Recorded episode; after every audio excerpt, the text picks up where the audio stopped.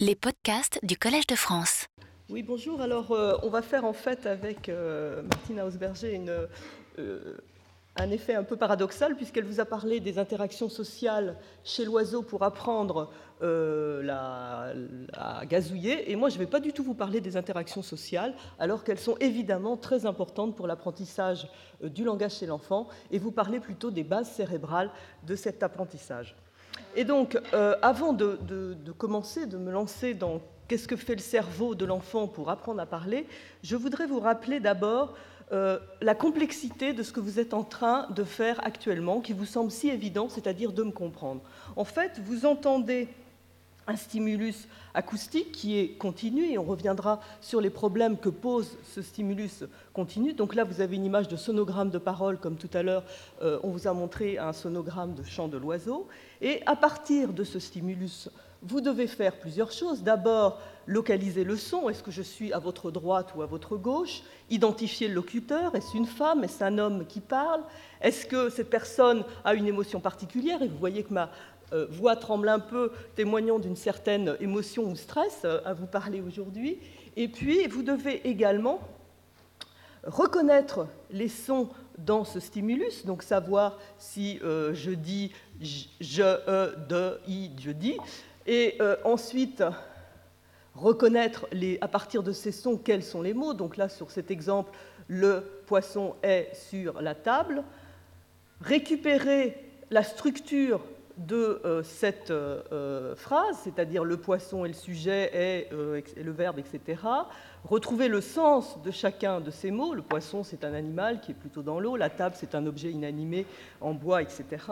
Et puis combiner toutes ces informations pour arriver à un modèle mental, à savoir un petit peu cette image de poisson sur la table, et en fait interpréter le contexte. Et vous étiez, un enfant devant la télé au lieu d'être à table, et quand vous entendez le poisson est sur la table, vous entendez surtout votre père qui est furieux et qui veut dire ferme la télévision et viens manger. Donc toute cette suite de calculs que vous faites, vous le faites à euh, très grande vitesse, et vous le faites surtout sans vous en apercevoir. Et vous allez utiliser pour ce faire euh, des régions très particulières du cerveau. Donc on en a parlé un petit peu hier, et ces régions sont situées autour de cette grande scissure qui s'appelle la vallée sylvienne. Et vous voyez donc à partir de cette méta-analyse faite par Vigneault et Al d'études en neuroimagerie, vous voyez que tous ces pics d'activité se regroupent le long de euh, cette partie temporale, qui est derrière l'oreille, temporale supérieure, et dans la région frontale inférieure, donc là euh, à l'avant du front, et surtout euh, donc là, je vous ai symbolisé donc, les régions importantes pour le langage chez l'adulte, autour de la vallée silienne, avec deux grands faisceaux qui relient ces régions-là, comme le faisceau arqué qui passe à l'arrière et va relier les régions temporales de compréhension avec les régions frontales de production, et un tout petit faisceau à l'avant qui est le faisceau inciné. Et ce qui est très intéressant, c'est quand vous regardez ces régions chez l'adulte, elles sont très asymétriques, et vous avez là ici des, coupes dans les trois plans euh, de l'activité d'un adulte qui écoute de la parole, et vous voyez que c'est des activités surtout à gauche, donc on le voit bien sur cette coupe coronale et sur cette coupe axiale, qui, euh, donc c'est surtout cet hémisphère gauche qui va répondre au euh, traitement et qui va traiter la parole. Alors évidemment, la question qu'on se pose, c'est comment le bébé va arriver à mettre en place cette succession de traitements pour arriver à comprendre les phrases. Et vous savez qu'un nouveau-né, évidemment, n'a pas du tout les mêmes capacités qu'un adulte. Et je voudrais juste vous rappeler que le cerveau du bébé, ce n'est pas juste un cerveau adulte en euh, petite taille et qui a en fait des problèmes très importants euh, dans l'organisation cérébrale du bébé et qu'il doit résoudre pour arriver à faire ce que nous, adultes, nous sommes capables de faire. Alors la première chose que tout le monde connaît, c'est qu'évidemment, le cerveau du bébé est petit et il, va avoir une croissance très importante pendant les deux premières années de vie. Hein. vous voyez, il prend 14 cm de périmètre crânien pendant les deux premières années, alors qu'il ne prendra que 6 cm pendant les 16 années suivantes. La deuxième chose, c'est que ce cerveau est très immature. C'est une des propriétés du cerveau humain. Contrairement à beaucoup d'autres espèces, quand il, est, naît, il est extrêmement immature. Et juste pour vous en donner deux exemples, vous avez ici euh, l'arborisation dendritique de neurones dans le cortex moteur à la naissance et chez l'adulte. Et vous voyez la différence, en particulier dans les connexions entre ces euh, cellules euh, à ces deux âges, qui est très importante. Le deuxième aspect, c'est la myéline. Donc, qu'est-ce que la myéline? C'est un, une substance qui entoure les fibres longues des neurones et qui permet d'accélérer la transmission nerveuse. Et vous voyez donc chez l'adulte, évidemment, tout est myélinisé, et chez le bébé à la naissance, vous avez très peu de régions qui sont euh, myélinisées. Donc ce cerveau est immature et surtout, il est inhomogène. Ce que vous voyez ici, j'ai repris l'histoire de la myéline et vous voyez que les radiations optiques, donc les faisceaux qui vont transmettre l'information visuelle, vont être matures, donc avoir euh, leur euh, euh, statut adulte, si vous voulez, dès trois mois de vie. Par contre, d'autres régions vont avoir une maturation beaucoup plus prolongée. Donc les radiations acoustiques qui amènent la formation auditive ont une maturation qui se prolonge pendant les deux premières années de vie, et d'autres fibres comme les fibres d'association cortico-corticale, ont une maturation extrêmement tardive, puisque jusqu'à la puberté et même après, vous avez encore une maturation de ces régions. Donc si on regarde un cerveau de bébé à un mois, euh, ici vous avez juste représenté les, régions myélinisées, vous voyez que ce euh, bébé à un mois va avoir quasiment des régions quasi matures dans le système visuel et des régions extrêmement immatures dans euh, les régions frontales. Donc on ne peut pas se permettre de juste prendre je connais ce qui se passe chez l'adulte et je transpose chez le bébé. Ça va évidemment fonctionner de façon totalement différente dans un cerveau euh, de ce type-là versus un cerveau euh, d'adulte. Alors, si je résume un petit peu ce que doit faire le bébé qui entend la parole, il doit d'abord savoir que la parole transmet de l'information. Est-ce que c'est donné au départ ou est-ce que le bébé doit l'apprendre? C'est une question qu'on doit se poser que cette information est transmise grâce à des, briques élémentaires, phonèmes, syllabes, mots, phrases. On a, eu des présentations hier sur l'ensemble de ces, éléments, et qui vont se combiner entre elles, euh, ces unités, suivant des règles. Par exemple, si je prends un exemple syntaxique, le chien mord le loup, ça n'a pas le même sens que le loup mord le chien, donc l'ordre des mots a une importance. Euh, euh, mais cet ordre n'est pas suffisant, puisque si maintenant vous avez toujours chien, mort, loup, vous voyez bien que le chien est mordu par le loup n'a pas le même sens que le loup mord le chien. Et que euh, ces phrases ont la même signification indépendamment du locuteur. Si je dis le chien mord le loup ou le chien mord le loup, bon là j'ai essayé de faire deux voix, c'était pas très facile, mais euh, mes talents d'actrice sont un peu minables. Mais vous voyez bien que pour un bébé, il faut qu'il comprenne que euh, ces deux personnes ont dit exactement la même chose, alors que les paramètres acoustiques derrière ces deux productions peuvent être extrêmement euh, différents. Et en fait, ce dont on s'aperçoit, c'est que ça va être fait, enfin un certain nombre de ces acquisitions sont faites relativement vite, puisqu'à la fin de la première année de vie, le nourrisson sait quels sont les sons utilisés par sa langue maternelle, vous savez bien que toutes les langues n'utilisent pas tous les sons possibles. Hier, on a parlé de la difficulté des Japonais à discriminer euh, euh, Ra de La.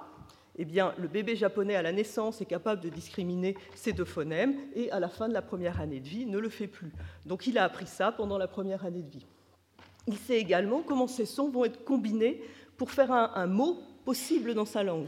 C'est-à-dire qu'un petit bébé français sait que Knut, qui est un mot russe importé en français, est a priori pas un mot du français. Euh, parce que kne n'est pas un début de mot possible en français. Et ça, il le sait déjà à la fin de la première année de vie. Et il est capable d'extraire de ce signal continu, et nous, euh, nous reviendrons tout à l'heure dessus, des mots. Et ce, bien avant de comprendre le sens de ces mots. Enfin, il a commencé à associer certains mots comme son prénom, papa, maman, et ce dès quatre mois avec un sens précis, c'est-à-dire que dès quatre mois, il est capable de reconnaître son prénom et de reconnaître des mots communs comme papa, maman qu'il entend très régulièrement. Alors, comment est-ce que le bébé a fait ça dans la première année de vie? Alors, quand j'étais en pédiatrie, moi, les pédiatres sont un peu peut-être plus limités que les linguistes, on m'avait dit bah, c'est très simple, tu as un bébé, il voit une voiture, il pense voiture, on lui dit à ce moment-là, suivant la langue dans laquelle il se trouve, voiture, car, carreau, auto, et du coup, bah, c'est très simple, il sait maintenant que ça, ça se dit voiture dans sa langue. Alors, le seul problème, c'est que pendant la première année de vie, 7% seulement de la parole adressée aux enfants correspond à des mots isolés. Et ce qu'entend le bébé, c'est pas voiture isolée comme ça, c'est plutôt. Alors, je vous l'ai mis en japonais parce qu'en français, vous auriez évidemment tout de suite euh, compris les mots. Mais voilà, le, problème de la parole, c'est que c'est un stimulus continu. Et pas comme les notes des oiseaux tout à l'heure, il n'y a pas de discontinuité entre les mots, pas de pause entre les mots comme vous avez des blancs euh, dans la langue écrite. Et que si, par exemple, ici on utilisait les blancs dans le signal pour signaler des mots, on aurait tout faux parce qu'en fait, les mots ici, sur ce sonogramme, sont euh, euh, ici puisqu'en fait, c'est je vais vous raconter l'histoire. Et donc, vous voyez, par exemple, dans raconter, vous avez deux pauses, alors que c'est euh, un vrai mot.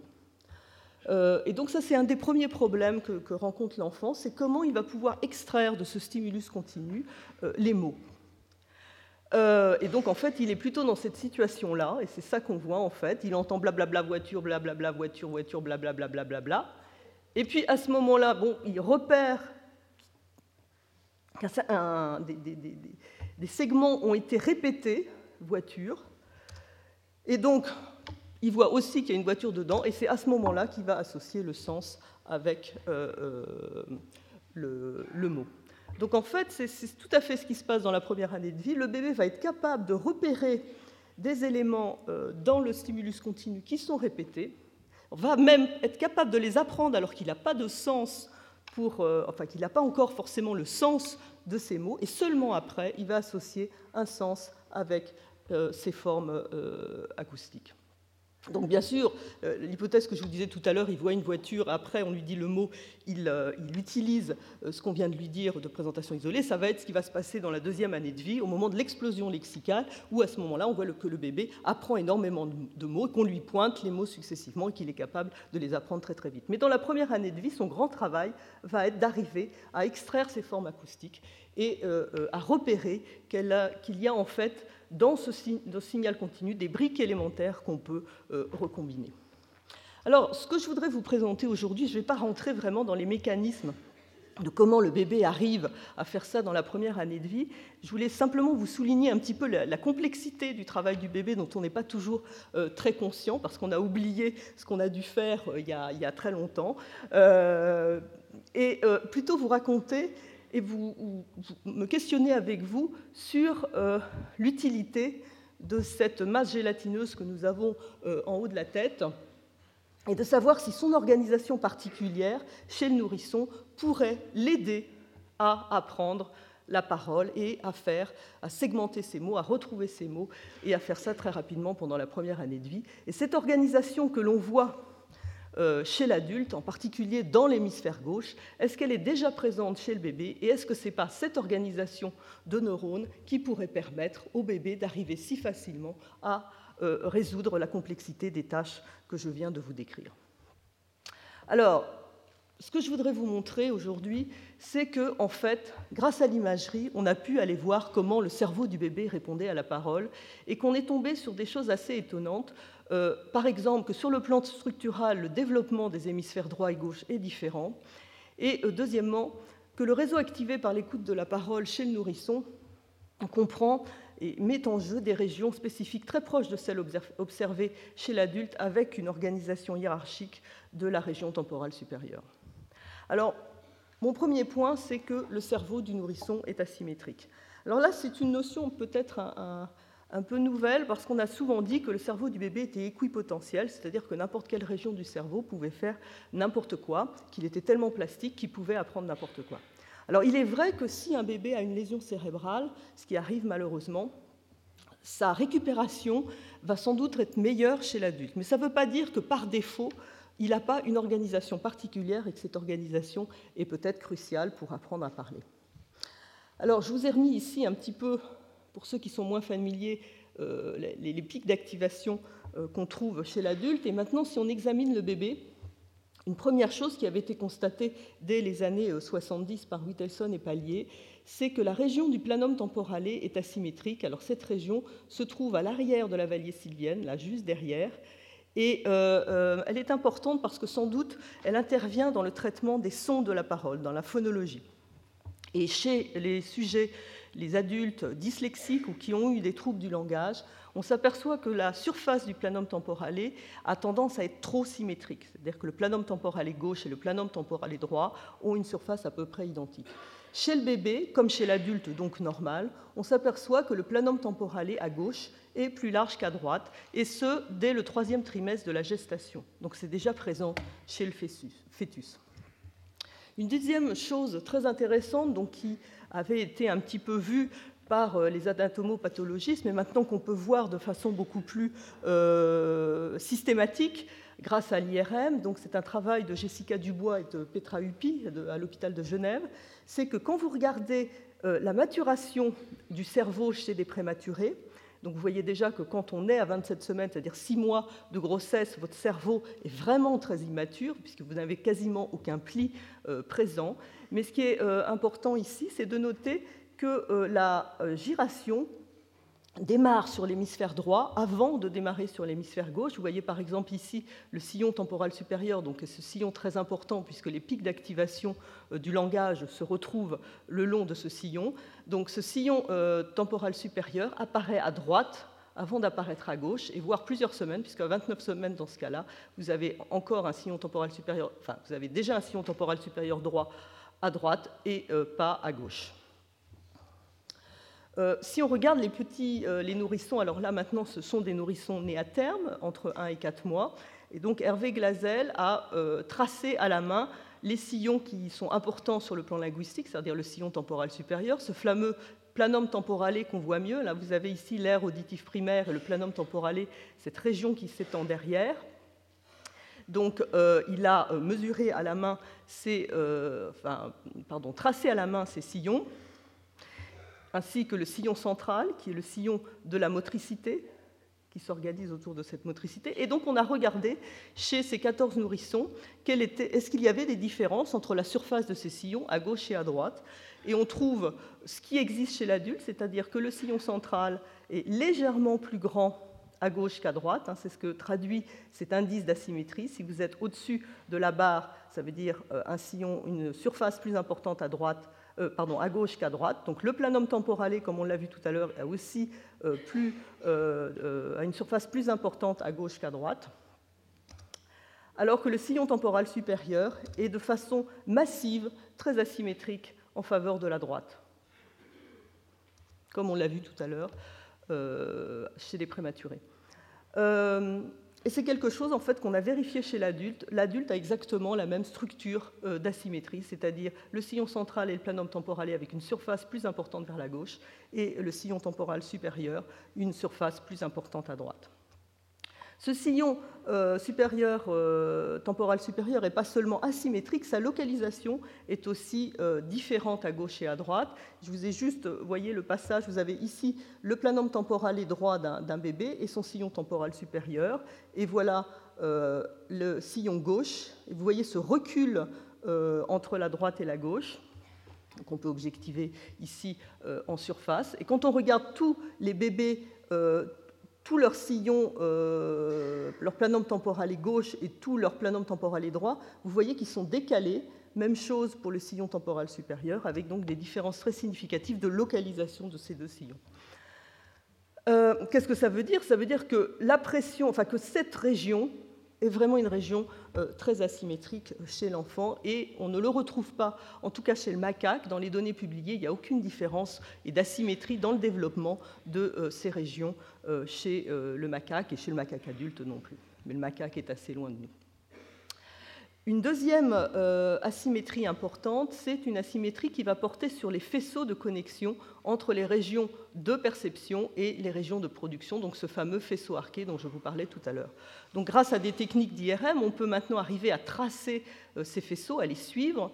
Vous avez ici donc le faisceau euh, arqué chez un enfant de, de 4 semaines, toujours un travail de Jessica Dubois. Et quand on regarde le volume de la euh, partie du faisceau arqué qui se trouve dans la région temporale, vous voyez que le faisceau arqué droit ne fait que 822 mm3 donc chez l'ensemble des enfants, 1310 à gauche, donc une asymétrie très significative de volume de ce faisceau qui existe aussi chez l'adulte. Hein, le, faisceau arqué est très asymétrique chez l'adulte. et à nouveau, des différences de localisation. Vous voyez que le faisceau gauche a tendance à être plus haut, et le faisceau gauche a, tendance à être plus haut, et le faisceau gauche repoussé vers l'arrière, comme on l'a vu tout à l'heure pour les sillons. grâce à l'imagerie par tenseur de diffusion, on peut aussi mesurer la maturation de ce faisceau. Et donc, c'est un paramètre qui s'appelle euh, l'anisotropie fractionnelle, FA, ici. Et donc, tout simplement, plus la FA est élevée, plus euh, le faisceau est soit compact, soit plus myélinisé. Et ce que vous voyez ici, c'est que dans sa partie pariétale, donc la partie haute de ce faisceau, il y a une asymétrie, une différence importante entre euh, le faisceau arqué gauche et droit, avec une avance de maturation du faisceau gauche sur le faisceau droit. L'autre, alors ce qui est très intéressant, c'est de regarder quel est l'autre faisceau dans le cerveau du bébé qui est asymétrique ou qui a une, euh, maturation asymétrique. Eh bien, c'est le faisceau corticospinal, qui est donc le faisceau moteur, qui est aussi asymétrique avec une avance maturationnelle euh, à gauche.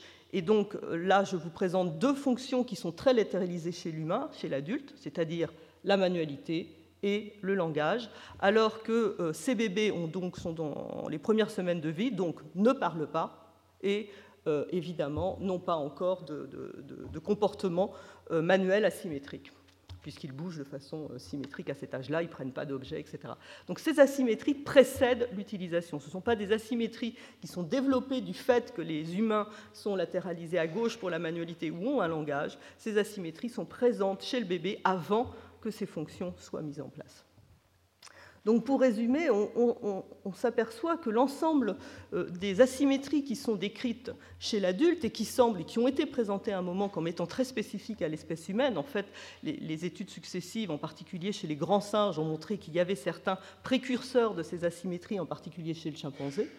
Mais euh, en tout cas, euh, elles sont tout aussi asymétriques chez le nourrisson, et ce, bien avant que ces régions aient une, activité fonctionnelle euh, aussi mature qu'elles le sont chez l'adulte. Alors évidemment, c'est bien beau d'avoir une asymétrie structurale, mais qu'en est-il de l'organisation fonctionnelle? Alors on a deux techniques pour pouvoir voir comment les bébés répondent à des stimuli. La première, c'est les potentiels évoqués. Donc vous mettez un petit chapeau euh, d'électrodes euh, qui enregistre l'activité cérébrale des nourrissons. Vous avez, c'est très élégant. Et puis, vous avez évidemment l'IRM, qui est un peu plus délicate à manier parce que euh, là, autant le bébé est assis sur les genoux de sa maman, a un chapeau sur la tête, mais oublie totalement euh, qu'il y a quelque chose, autant là, il faut qu'il rentre dans ces grandes machines et donc il faut arriver à le convaincre que tout ça est très sympathique et très intéressant, ce qui n'est pas toujours très facile. Euh, il n'y a pas de danger à mettre un bébé dans l'IRM, je tiens à le rappeler, puisque c'est des champs magnétiques et euh, donc il n'y a euh, aucun envoi de rien du tout. La seule euh, chose sur laquelle il faut être vigilant, c'est de protéger du bruit de la machine nos bébés. Vous voyez, ils ont un casque, ils ont de la mousse autour de l'antenne, etc., pour être sûr, parce que malheureusement, ces machines sont bruyantes. Et donc, et donc vous voyez, celui-là, c'était avant de commencer l'étude, et en sortant, il s'était endormi dans la machine. Donc, c'est pas... Ils sont plutôt heureux avec nous.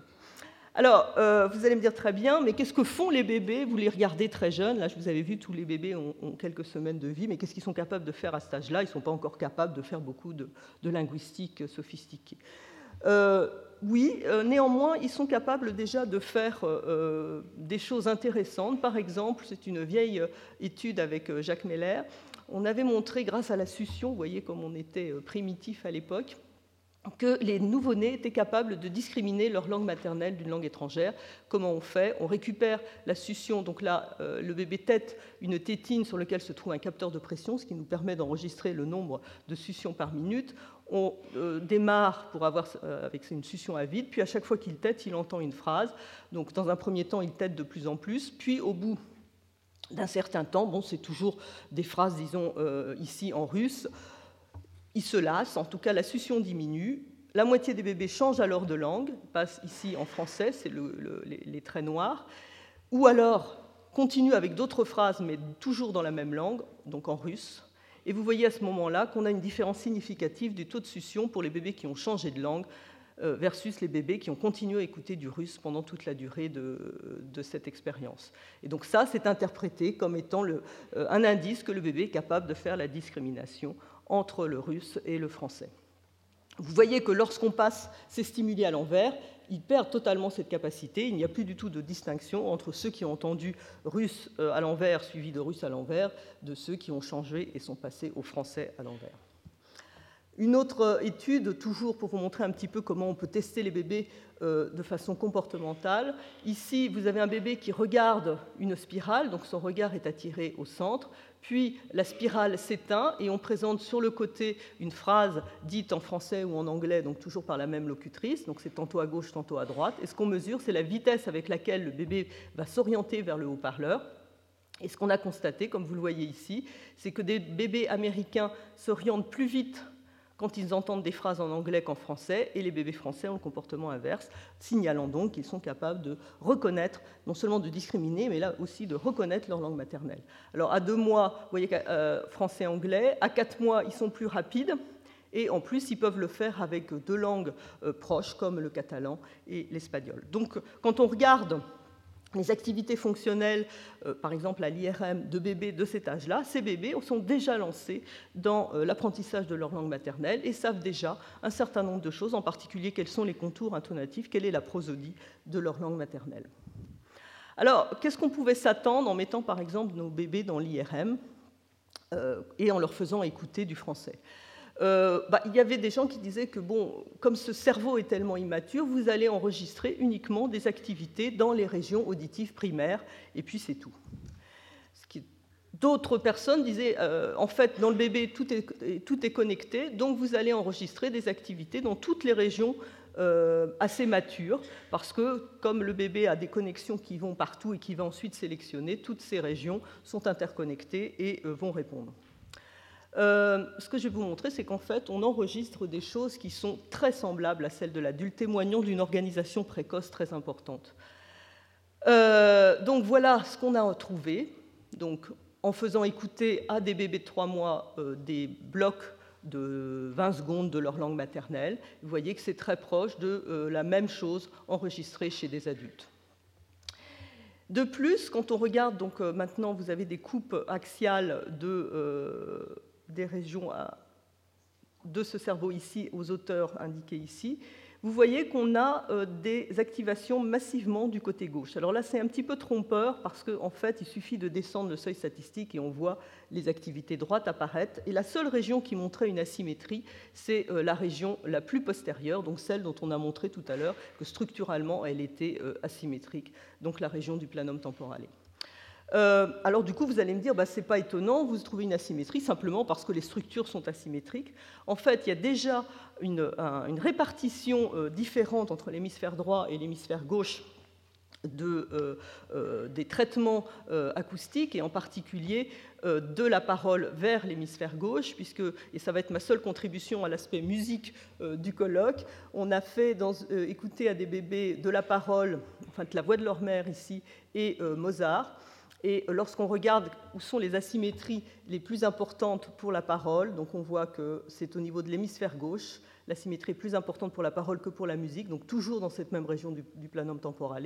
La comparaison inverse est dans l'hémisphère droit, dans une région un peu plus basse, le long de la partie postérieure du sillon temporel supérieur. Donc là, c'est des bébés de deux mois, et vous voyez déjà euh, que la musique va être plutôt traitée à droite et la parole plutôt traitée à gauche, même si euh, les activations sont assez bilatérales, et ce, euh, donc dès les premières semaines de vie. Une autre étude qui nous a euh, convaincus de cette euh, répartition différente des tâches entre hémisphère gauche et hémisphère droit, et qui revient peut-être un peu sur ce qu'on a dit tout à l'heure de l'importance du stimulus visuel euh, aussi dans l'apprentissage de la parole. Donc c'est une étude en potentiel évoqué où on a présenté à des bébés un visage, soit un homme, soit une femme, qui fait soit A, comme ici, soit I. Il n'y a pas de son. Et puis ensuite, le visage disparaît et on présente le son qui peut être là aussi A ou I, dit par un homme ou dit par une femme. Et ce qui nous intéresse, c'est est-ce que le bébé va pouvoir faire l'analogie entre, par exemple, ce visage-là euh, qui fait un A et le A dit par une femme ou pas. Et on enregistre effectivement euh, des réponses euh, qu'on appelle des réponses de discrimination, puisqu'on voit que lorsque la voyelle audio ne correspond pas au mouvement articulatoire, nous avons une réponse qui est très différente de celle, enfin du cas où la voyelle audio correspond au mouvement articulatoire, et c'est ce que nous voyons ici. Et lorsque la voyelle audio ne correspond pas au sexe du visage, vous voyez aussi une réponse euh, de discrimination qui n'a pas la même topographie que euh, la réponse correspondant au traitement phonétique. Donc ces deux traitements se font au même moment, donc ces deux traitements se font en parallèle, mais ne semblent pas mettre en jeu les mêmes réseaux, puisque en surface, sur le, crâne des bébés, on ne recueille pas les mêmes topographies. Si on fait euh, on a maintenant les moyens d'inférer quelles étaient les régions cérébrales actives euh, pour donner lieu à cette topographie en surface. Et ce qu'on voit, c'est que pour, euh, lorsque la non-congruence concerne la qualité de la voyelle, vous avez des réponses surtout gauches par rapport à droite. Vous voyez, c'est beaucoup plus rouge au-dessus de l'hémisphère gauche qu'au-dessus de l'hémisphère droit.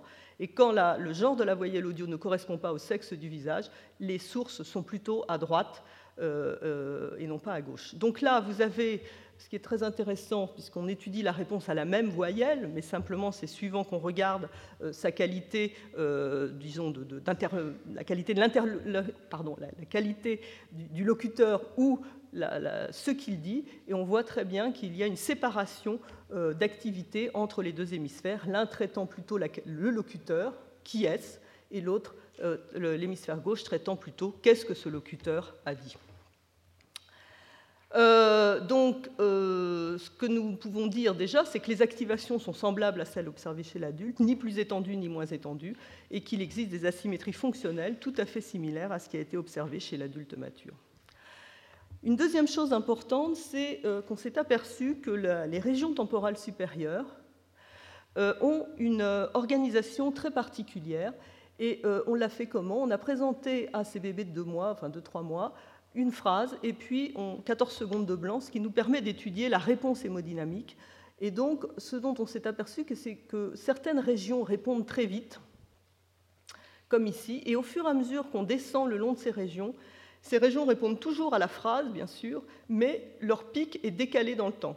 Vous voyez comment le pic se décale au fur et à mesure qu'on descend le long de cette région temporale supérieure. C'est encore plus visible euh, dans l'hémisphère droit, où on voit ce décalage très euh, de la phase de la réponse hémodynamique au fur et à mesure qu'on descend le long de cette région. Une des choses intéressantes à voir aussi, c'est que cette asymétrie qu'on avait tout à l'heure, on l'a toujours, vous voyez ici, dans la région la plus postérieure, vous avez des activations à gauche et toujours rien à droite. Donc vraiment une activité très particulière de cette région-là et très asymétrique chez le bébé à travers euh, toutes, euh, toutes ces manips. Alors qu'est-ce que ça veut dire qu'on ait ce décalage de, euh, de, la réponse hémodynamique au fur et à mesure qu'on arrive ici bah, Vous allez me dire, c'est simple, vous nous avez dit tout à l'heure que le cerveau est immature et qu'en particulier les régions les plus antérieures sont immatures, donc bah, c'est simplement que là, ça, ça, répond très lentement parce que c'est immature. En fait, ce n'est pas du tout le cas parce que chez l'adulte, on trouve la même chose. Donc vous voyez, euh, on a fait la même étude chez l'adulte et vous avez le même décalage. Maintenant, si vous voulez, c'est la flèche qui représente la phase le long d'un cercle euh, en secondes. Donc vous voyez ici une phase à 3-6 secondes pour les régions auditives les plus primitives, un peu plus rapide chez l'adulte, et un décalage qui se fait progressivement le long de ce cercle au fur et à mesure qu'on descend. Vous voyez un décalage alors qui est beaucoup moins étendu. Le range de réponse, est, enfin, pardon pour le franglais, l'intervalle de réponse est beaucoup plus étendu chez le bébé que chez l'adulte, mais vous avez le même décalage euh, euh, de cette phase. Euh, et ce qu'on pense, c'est que vous avez le long de cette région, on a vu cette image déjà hier, une succession de traitements auditifs euh, décrits chez le macaque, et vous allez avoir euh, euh, sans doute la même chose, la même organisation qui persiste chez l'humain. Et, et à quoi peut servir cette, cette chose? En fait, on pense que ces régions vont répondre, et pourquoi la phase est décalée? Parce qu'elles ne vont pas répondre au même moment de la phrase. Vous avez des régions comme le gyrus de qui avait du silence, tout d'un coup il y a du son, elles répondent. Il y a des régions qui par contre vont demander plus longtemps pour se mettre en marche, parce qu'elles répondent par exemple à la fin de la phrase, ça c'est très simple. Les régions les plus euh, antérieures pourraient ne répondre qu'à la fin de la phrase. Donc évidemment, il faut attendre que la phrase soit terminée pour pouvoir répondre. Et des régions intermédiaires pourraient répondre donc aux contours, de la, aux contours intonatifs qui sont présents à l'intérieur des phrases. Donc ce, système pourrait permettre au bébé de segmenter euh, la parole, puisque en fait, les, les différentes unités de la phrase vont rentrer dans des unités différentes et vont euh, répondre à des unités différentes. Alors juste, euh, et je vais euh, bientôt terminer, il y avait une autre région qui nous a surprise, c'est une région frontale. Vous avez ici l'air de Broca qui répond. Vous voyez, elle répond de la même façon chez les bébés et chez les adultes, avec la même phrase, avec la même phase, c'est-à-dire de façon assez lente. Et comme je vous le disais, c'est une surprise puisque tout à l'heure, je vous ai dit que les régions frontales étaient très immatures, mais ça ne veut pas dire qu'elles ne fonctionnent pas. Elles sont déjà impliquées euh, chez l'adulte. Et ce n'est pas étonnant puisque je vous ai parlé de ce faisceau arqué tout à l'heure qui rejoint, et du faisceau inciné qui rejoignent les régions temporales et frontales. Donc il y a des connexions entre ces deux régions-là. Et euh, euh, donc cette région est déjà impliquée dans le traitement de la parole. Et qu'est-ce qu'elle fait? Eh bien, Dans cette étude, on faisait répéter la phrase, et c'est une région qui se euh, active d'autant plus que la phrase est répétée. Et donc c'est sans doute une région de mémoire qui est déjà en place donc à deux mois qui n'est pas étonnant puisqu'on sait que le bébé apprend des choses sur sa, la langue maternelle. Il faut donc bien qu'il ait des circuits de mémoire. Et donc voilà une des évidences de la euh, présence de ce circuit de mémoire déjà dans les régions de Broca chez euh, le jeune bébé. Donc euh, ça, je vous l'ai déjà dit, mais vous voyez donc que l'apprentissage rapide du langage dans notre espèce est sans doute favorisé par cette organisation très complexe de régions. Vous voyez que ce n'est pas n'importe quoi, ce n'est pas diffus, c'est des régions très précises qui ont des fonctions très particulières et qu'elles sont très proches de chez l'adulte, avec une asymétrie structurale et fonctionnelle dès les premiers mois de vie, et qui va mettre en relation des, régions proches, comme ici, mais aussi distantes, et que les questions qui se posent, parce que maintenant qu'une fois qu'on a décrit ça, on est loin d'avoir compris, c'est euh, si ce réseau est adapté pour l'apprentissage du langage euh, bon, qu'est-ce qui se passe avec la musique? On a, pas, on a, eu juste une petite expérience sur la musique, mais comment il se comporte vis-à-vis de stimuli aussi euh, structurés, hiérarchiques que la parole, que sont la musique, pour le langage des signes, qui est une autre forme de langage qui ne passe pas par la voix orale, mais qui est une forme de langage tout à fait euh, pertinente pour la communication entre humains. Euh, bien sûr, je vous ai parlé du cadre dans lequel ce, réseau euh, est en place. Enfin, je veux dire, je vous ai parlé de ce réseau, mais ce n'est qu'un cadre. Et bien sûr, comme on, l'a vu tout à l'heure pour les oiseaux, mais d'autant plus chez les humains, il faut euh, un environnement adéquat pour nourrir et développer ce réseau. Et donc, évidemment, la question qu'on se pose, c'est quelles sont les particularités de ce réseau qui pourraient être propres à l'espèce humaine. On a l'impression pour le moment que le bébé est beaucoup plus proche de l'adulte humain qu'il ne serait proche d'autres, euh, je dirais, organismes prélinguistiques, donc le chimpanzé par exemple. Et euh, qu'est-ce qui se passe Et ça, on le verra peut-être tout à l'heure avec les, exposés suivants. S'il y a des anomalies dans cette organisation précoce, quel est le parcours développemental Quelles sont les possibilités euh, d'apprentissage pour le bébé? Voilà, et ça, c'est toutes les personnes qui ont participé à ces études. Et si si vous voulez euh, voir euh, comment on s'y prend pour tester les bébés, vous pouvez aller voir euh, sur ce site. Merci. Retrouvez tous les podcasts du Collège de France sur www.collège-de-france.fr.